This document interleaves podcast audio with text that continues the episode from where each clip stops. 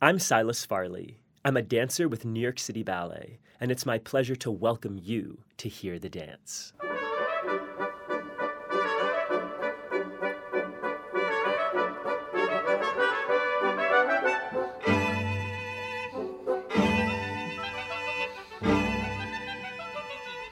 See the music, hear the dance. This phrase encapsulates the magic of New York City Ballet. It's one of the most famous quotes of George Balanchine, the visionary choreographer who founded New York City Ballet. This idea of bodies visualizing music through high definition dancing was foundational to what he created, and it transformed the art of ballet. In these Hear the Dance episodes of the City Ballet podcast, we will take an in depth look at the history and current performance practice of the ballets in our company's vast repertory. During each Lincoln Center season, we'll release two to three episodes related to pieces the company is performing at that particular time. We will hear from current dancers, ballet masters, stagers, and key voices from the company's past. I'll be your host. It's my hope that whether you're completely new to the world of ballet or whether you've been deeply invested in it for years, that you'll be able to learn from and be inspired by what you hear on this podcast. Ballet is about creativity, collaboration, athleticism, and artistry. So there's something here for everyone. Our first two episodes will be an overview of New York City Ballet history. From the birth of its two founders, George Balanchine and the arts patron Lincoln Kirstein, through to the present day. These episodes will provide the context for our whole season together. We'll only have time to touch on the main events and the big ideas, so please consult the reading list in the notes for these episodes for even more in depth perspectives.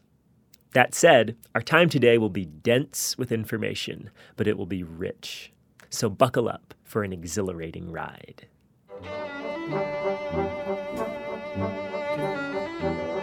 The New York City Ballet story begins with a vision Lincoln Kirstein's vision of an American ballet company.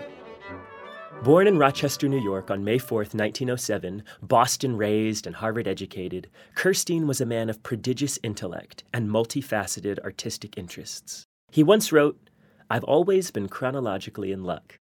He seemed to consistently find himself in the right place at the right time.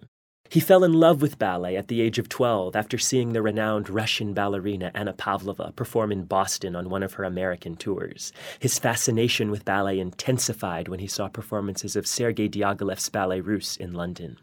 In their fusion of world class choreography by Bronislava Nijinska and Leonid Massine, music by Igor Stravinsky and Sergei Prokofiev, and designs by Pablo Picasso and Henri Matisse, these Ballet Russe performances provided Lincoln with a compelling model for the kind of interdisciplinary artistic collaboration that he would champion for years to come in the United States.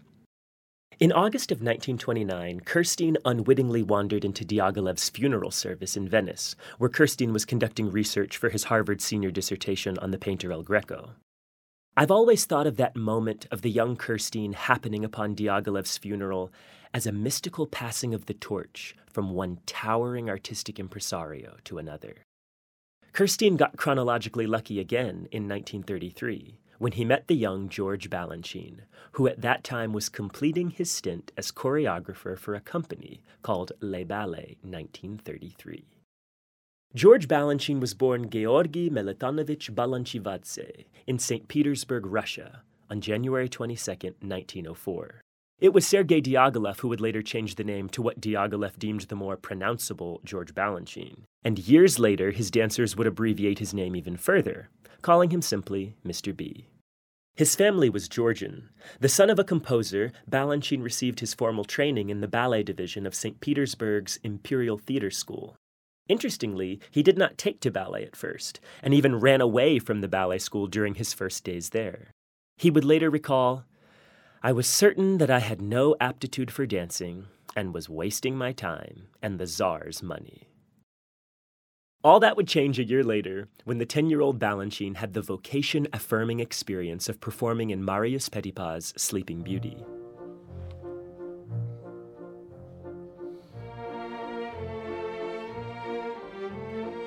Balanchine would later say, Thanks to Sleeping Beauty, I fell in love with ballet. I think that this first onstage experience is why Balanchine would later entrust children with such important choreography in his ballets. He knew it could change their lives. Balanchine's studies were interrupted by the outbreak of the Bolshevik Revolution. He went on to graduate from the now state affiliated ballet school and joined the ballet troupe of the newly fashioned State Academic Theater for Opera and Ballet. He also received further musical education at the Petrograd Conservatory of Music. Balanchine choreographed on his fellow dancers from the State Ballet Company and eventually left Russia for good with a small group of them in 1924. He soon after received an invitation from Diaghilev to audition for the Ballet Russe. Diaghilev was in need of a choreographer. The 21 year old Balanchine was the man for the task. It was in Diaghilev's service that Balanchine honed his craft, making choreography for operas as well as enduring ballets like Apollo, the collaboration with Igor Stravinsky that Balanchine would later describe as the turning point in his life, and Prodigal Son to the music of Prokofiev. It is because of Diaghilev that I am whatever I am today, Balanchine would say later in his life. After Diaghilev's death in 1929, the Ballet Russe disbanded, and Balanchine worked for a time choreographing revues in London and as a guest ballet master and choreographer for Copenhagen's Royal Danish Ballet. He then served for a brief time as ballet master for the revived Ballet Russe, then based out of Monte Carlo, until that theater's director replaced Balanchine with the then better known dancer and choreographer Leonid Massine. It was under these circumstances that Balanchine became engaged as ballet master and choreographer for the one season only Les Ballets 1933. And it was during this company's London season in the summer of 1933 that Balanchine and Lincoln Kirstein met. It was destiny. Kirstein had the vision for an American ballet company and the necessary connections. Balanchine had the essential artistic genius, and due to the bleak prospects for him to be able to continue working in Europe at that time, he also had the willingness to come to the United States to partner with Kirstein in the realization of that vision. Upon meeting Balanchine, Kirstein wrote home to his friend Chick Austin, then director of the Wadsworth Atheneum, an art museum in Hartford, Connecticut, to see if Chick might help him raise the money to bring Balanchine to America. And I'll say, even before I start reading, that this letter is everything. It sets the stage for all the history that unfolds from this point. July 16th, 1933, Bats Hotel, Dover Street, London. Dear Chick, this will be the most important letter I will ever write you, as you will see. My pen burns in my hand as I write. Words will not flow into the ink fast enough. We have a real chance to have an American ballet within three years' time. When I say ballet, I mean a trained company of young dancers, a company superior to the dregs of the old Diaghilev company. Do you know George Balanchine? He is personally enchanting, a superb dancer, and the most ingenious technician in ballet I have ever seen. He is 28 years old, a product of the imperial schools. He has split with the Prince of Monaco as he wants to proceed with new ideas and young dancers instead of going on in the decadence of the Diaghilev troupe. I have proposed the following to have a school of dancing, preferably in Hartford. It is distant from New York, plenty of chance to work in an easy atmosphere. For the first, he would take four white girls and four white boys, about 16 years old, and eight of the same, Negroes. They would be taught in the classical ballet idiom, not only from exercises, but he would start company ballets at once, so they would actually learn by doing. It would be necessary to have $6,000 to start. He believes the future of ballet lies in America, as do I. It will not be easy, it will be hard to get good young dancers willing to stand or fall by the company. No first dancers, no stars. A perfect esprit de corps. Balanchine is an honest man, a serious artist, and I'd stake my life on his talent. He could achieve a miracle, and right under our eyes. I feel this chance is too serious to be denied. It will mean a life work for all of us. It will not be a losing proposition. We have the future in our hands. For Christ's sweet sake, let us honor it. Yours devotedly, Lincoln. That's just astounding. It's all there. In this one letter, Lincoln Kirstein articulated at least five foundational ideas of the American ballet tradition that he and Balanchine would establish. You can think of these five ideas as the pillars of the Balanchine Kirstein vision. One, the interdependent relationship of a training school to their performing company. Two, the idea that ballets themselves could be teachers, that there could be a unique continuity between classroom training in ballet technique and that technique's application in the performance of new choreography. Three, the idea of a company of interchangeable soloists where the only star was the choreography itself.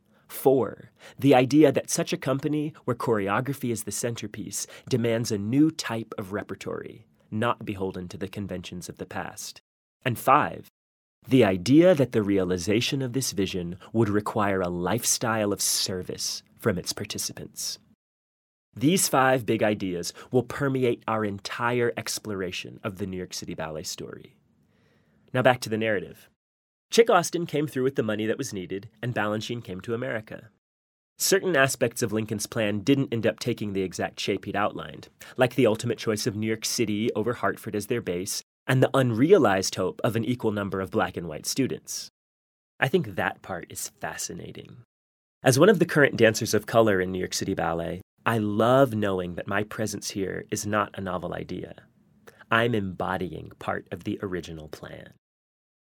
It is astonishing to note what of Kirstein's plan did come to fruition under his and Balanchine's leadership. By January of 1934, they had established a school, the School of American Ballet, SAB, where students were being taught in the classical idiom. Kirstein wrote The School of American Ballet has been founded for one purpose only to provide dancers as well trained as any other technician, whether it be surgeon, architect, or musician. And now, more than 80 years later, those qualities of precision and keen musicality are still the defining features of SAB training. And no sooner had the school's doors opened than Balanchine began choreographing for his students. As we proceed through the rest of the New York City Ballet story, we will reflect on a few important ballets. In the same way that these works have taught dancers how to dance, they will teach us about the history of the company. As we dive into the circumstances surrounding the creation and first presentation of these pieces, we will get a glimpse into those particular moments in the company's life. We will start with the ballet Serenade, the first entirely new work Balanchine made in the United States. Set to Tchaikovsky's Serenade for Strings in C major, Serenade was a kind of lesson for its original dancers, all of whom were SAB students. Balanchine's motivations for the piece were to refine and display his new American students' technique and to teach them how to perform. He would later write It seemed to me that the best way to make students aware of stage technique was to give them something new to dance, something they had never seen before. He also had before him the task of smelting together some kind of uniformity of dance style between his students, who came from disparate previous ballet training. In Serenade, the curtain rises on 17 women, because that's how many were in the class the night Balanchine began the piece and he continued to make a virtue of necessity throughout the entire choreographic process, using whomever happened to show up at each rehearsal. For example, when a few men showed up, he made some basic partnering moves for them to dance with the ladies. He also worked unexpected rehearsal moments into the choreography, extending an accident into a moment of drama, when a woman fell, when one of the dancers arrived late to the rehearsal. Kirstein wrote, Serenade was thus woven from chance.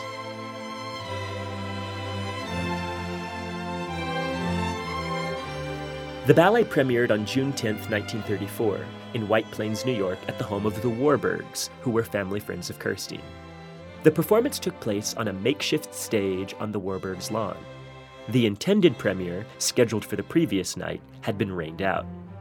The performance went well enough, but not without its share of drama with regard to the rescheduling of the performance and the hasty assembly of enough food and refreshments for the unexpected second night of audience members. Worn out from the whole endeavor, Kirstein wrote, A more agonizing and inauspicious occasion could scarcely have been planned by the devil himself. And yet, that is how the performance of Balanchine's ballets in America began. Serenade would later come to be considered a masterpiece and recognized for its role in transposing the European art of classical ballet to an American context. but it is important for us to remember its humble beginnings and how very little in those early days of Balanchine and Kirstein's work would have portended their eventual achievements.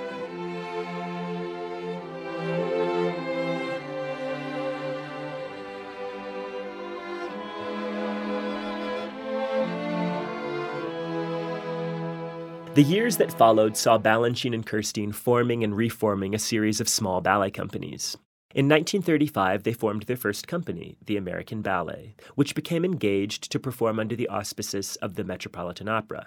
Highlights of that Met Opera stint include a production of Gluck's opera Orpheus and Eurydice with surrealist designs by Pavel Tchelitchew and a festival of ballets to music by Stravinsky. In 1936, Kirstein founded Ballet Caravan with the mission of developing ballets on expressly American themes with American composers, choreographers, and designers. The company lived up to its name, making cross country tours and taking ballet to places where it had never been seen before. This company produced two notable works. One was called Filling Station, about the day in the life of a gas station attendant named Mac. The other was Billy the Kid, about the infamous outlaw of the old American West that was set to Aaron Copland's iconic score. There's a review that I find so funny from when the company performed this in South America. And the critic praised the dancer playing Billy as being, quote, better than John Wayne. Isn't that great? In all of this, Lincoln was realizing his hope for interdisciplinary artistic collaboration in a distinctly American key.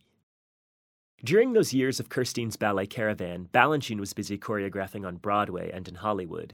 It was while working on the Broadway show On Your Toes that he asked the show's producer to change his credit in the playbill from Dances by George Balanchine to reading Choreography by George Balanchine.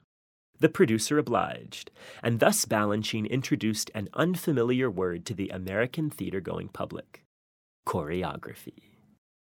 Balanchine and Kirstein merged the American Ballet and Ballet Caravan into American Ballet Caravan for a 1941 goodwill tour of Latin America.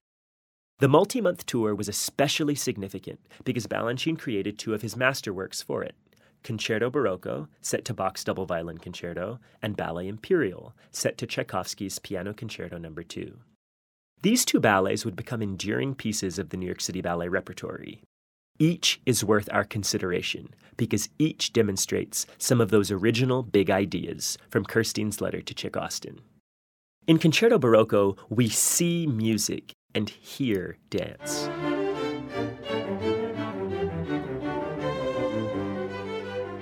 The work is cast for two ballerinas who show us the sounds of the first and second solo violins, and they're supported by a corps de ballet, the French term for the dance chorus or ensemble, that is made up of eight women who provide the visualization of the orchestral accompaniment.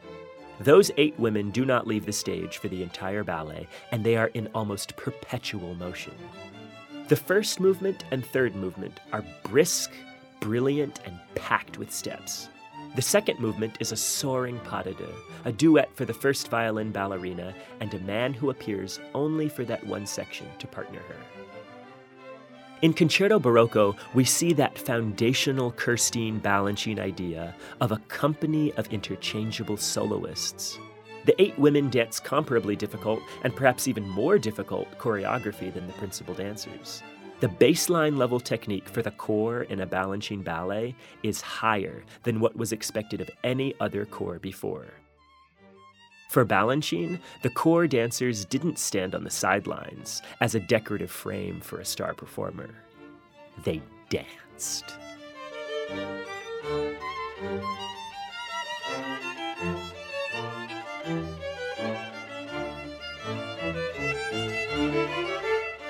Ballet Imperial, the other key ballet from that tour, shows us another important aspect of the Kirstein Balanchine vision the making of a new repertory that, while honoring the past, was not beholden to it. Balanchine and Kirstein had discussed what kinds of ballets they wanted to represent their company to the South American audiences. They felt it was important to show part of the great Russian imperial ballet tradition, of which Balanchine was an heir. But as opposed to dutifully staging one of the Petipa ballets that Balanchine would have remembered from his youth, they decided to have Balanchine make something entirely new, set to music by Tchaikovsky, who had been Petipa's composer and close collaborator on Sleeping Beauty. So Balanchine devised a new ballet to Tchaikovsky's Second Piano Concerto that was both redolent of the Russian Imperial Ballet, yet was also an appropriate showcase of what his young American dancers could do. Ballet Imperial has all the hierarchical pageantry of a full length Petipa ballet condensed into just under 40 minutes. It has a large cast two ballerinas, a male principal, two demi soloist women, 16 corps de ballet women, and six corps de ballet men. Balanchine's choreography for the concerto's three movements, though pure dance, could be read as a distillation of the three archetypal acts of a storybook ballet. The first movement, like a first act, that introduces the full cast of characters. The second movement, like the second act vision scene, think the moon drenched lakeside in Swan Lake or the woodland glade in Sleeping Beauty. And the third and final movement, like the final act divertissement, complete with folk dance inflected movements and a rousing finale. The original sets and costumes were by Mstislav Dobujinsky and included ermine trimmed blue curtains that framed a view of St. Petersburg's Peter and Paul Fortress. The dancers were clothed in glamorous tutus. Balanchine would later re envision Ballet Imperial in 1973, renaming it Tchaikovsky Piano Concerto No. 2, replacing its tutus with flowing chiffon dresses and replacing its set with his signature blue backdrop. Balanchine made these changes because he felt that the audience had grown to see dance better and no longer needed lavish designs to direct their eyes. He also joked about the ballet's name change by referencing the hotel across the street from Lincoln Center, saying, There isn't Imperial anymore, only the Empire Hotel. Regardless of the designs, the choreography's majesty remained. Balanchine would go on to make several more ballets in this grand imperial manner, all with his own fresh steps, most notably Theme and Variations and the Diamonds section of Jewels, both also set to orchestral scores by Tchaikovsky. And thus Balanchine provided his American dancers and audiences with their own unique link to his Russian balletic heritage. After the American Ballet Caravan Tour, Lincoln Kirstein went on to serve as a monuments man in Patton's Third Army, protecting the great works of Western art from Nazi looting or destruction. And Balanchine went on to serve as ballet master and choreographer for the then New York based Ballet Russe de Monte Carlo. In his two years there with the company, he revived some of his earlier choreography, made new works, and reconfigured its roster of dancers by hiring a number of students from his School of American Ballet. It is important to take note of the role of the School of American Ballet up to this point in the Balanchine Kirstein story. Beginning in 1934, SAB had provided the dancers for the many companies and projects that Balanchine and Kirstein had led. By this point in the mid 1940s, the school's faculty included masterful former Mariinsky dancers like Pierre Vladimirov and Felia Doubrovska, who was Vladimirov's wife and had originated lead roles in both Apollo and Prodigal Son. The faculty also included Muriel Stewart, a British teacher who had danced with Anna Pavlova. And by that point, there was even one of Balanchine's own original American ballet dancers teaching at the school, Elise Reiman. With this team of teachers, SAB was indeed serving its purpose of providing a pipeline of skillful dancers who could be the instruments and agents of Balanchine and Kirstein's ideas. Thus, in keeping with Kirstein's original letter to Chick Austin, the school had secured the continuity of the vision. In 1946, Kirstein was discharged from the U.S. Army and returned home to New York. Balanchine stepped down from his post at Ballet Russe de Monte Carlo to partner afresh with Kirstein on a new venture, Ballet Society. Unlike their earlier companies that had run as commercial theater operations, Ballet Society would be a subscription only, nonprofit organization that would create and present new ballets and operas, educate audiences, and equip young artists. In its first season alone, this ambitious ballet society produced several new operas, ballets, and dance publications. It also funded new dance films and awarded scholarships to promising ballet students. Beginning in November of 1946, Ballet Society presented several of its first performances in the auditorium of New York City's Central High School of Needle Trades, and later performances were presented at the New York City Center of Music and Drama. Ballet Society's animating spirit was that original Kirstein idea about creating a new repertory that was not bound to the past. Since Ballet Society had no responsibility to present the existing canon of ballets or operas, it could instead devote all its energies to the new and the now. The 1948 ballet Orpheus was Ballet Society's defining moment. The collaboration between Balanchine and the composer Igor Stravinsky was at the core of this work. Kirstein considered this composer choreographer pair to be the greatest such team since Tchaikovsky and Petipa. Balanchine had first worked with Stravinsky during his days as Diaghilev's choreographer. Their epical ballet russe work was Apollo, in which both choreographer and composer had drawn inspiration from the classicism of Louis XIV's court. Orpheus was commissioned as a mythological companion piece to Apollo. Both Balanchine and Stravinsky were innovators who had a deep reverence for the past. They were both passionate about precision and order. Neither had any pretensions about creating anything. Indeed, Balanchine famously said, God creates. I assemble what God created. They saw their work more as craftsmanship than creativity. They found freedom within the limitations of time, space, dancers, and instrumentation. Their artistic kinship was evident throughout the development of Orpheus, with the two of them deliberating about the exact number of minutes and seconds a given section of the music should be to tell the particular moment in the story. The ballet tells the story of Orpheus, son of Apollo, who journeys to the underworld to rescue his wife Eurydice. Balanchine cast Nicholas Magallanes as Orpheus, Francisco Moncion as the Dark Angel, and the Native American ballerina Maria Tallchief as Eurydice. The two pas de deux he devised, one for Orpheus and the Dark Angel, and the other for Orpheus and Eurydice, are two demonstrations of a knotted partnering in which the dancers entwine their limbs in mesmerizing and ritualistic ways. That aspect of the choreography was mirrored in the sinewy and spiraling set and costume designs by the Japanese American artist Isamu Noguchi. Stravinsky himself conducted the ballet's world premiere at New York City Center on April 28, 1948. The ballet was a tremendous success with the audience and also proved to be the watershed moment for Kirstein and Balanchine's company. After seeing the Orpheus premiere, Morton Baum, who was chairman of City Center's executive committee, extended the invitation to Kirstein and Balanchine for their ballet society to change its name to New York City Ballet and to become City Center's resident dance company. This gave the company a permanent home and thus its first real chance of institutional stability. Ballet Society dancer Barbara Milberg Fisher, who had danced as a fury in that original cast of Orpheus, remembered the night of its premiere and the aftermath like this Orpheus left the audience shaken. A period of stark silence followed the closing notes, while people recovered themselves and found their hands and voices. That night, it seemed the applause and shouts and bouquets would never stop. I think we sensed right away that Orpheus had done more for our struggling young company than simply overwhelm the opening night audience and critics.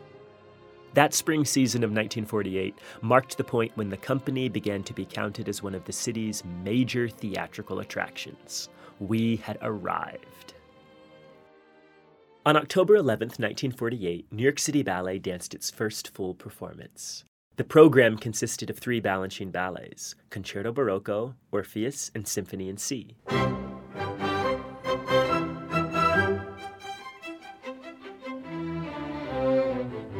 It was the historic start to what has now been 70 years of New York City Ballet performances.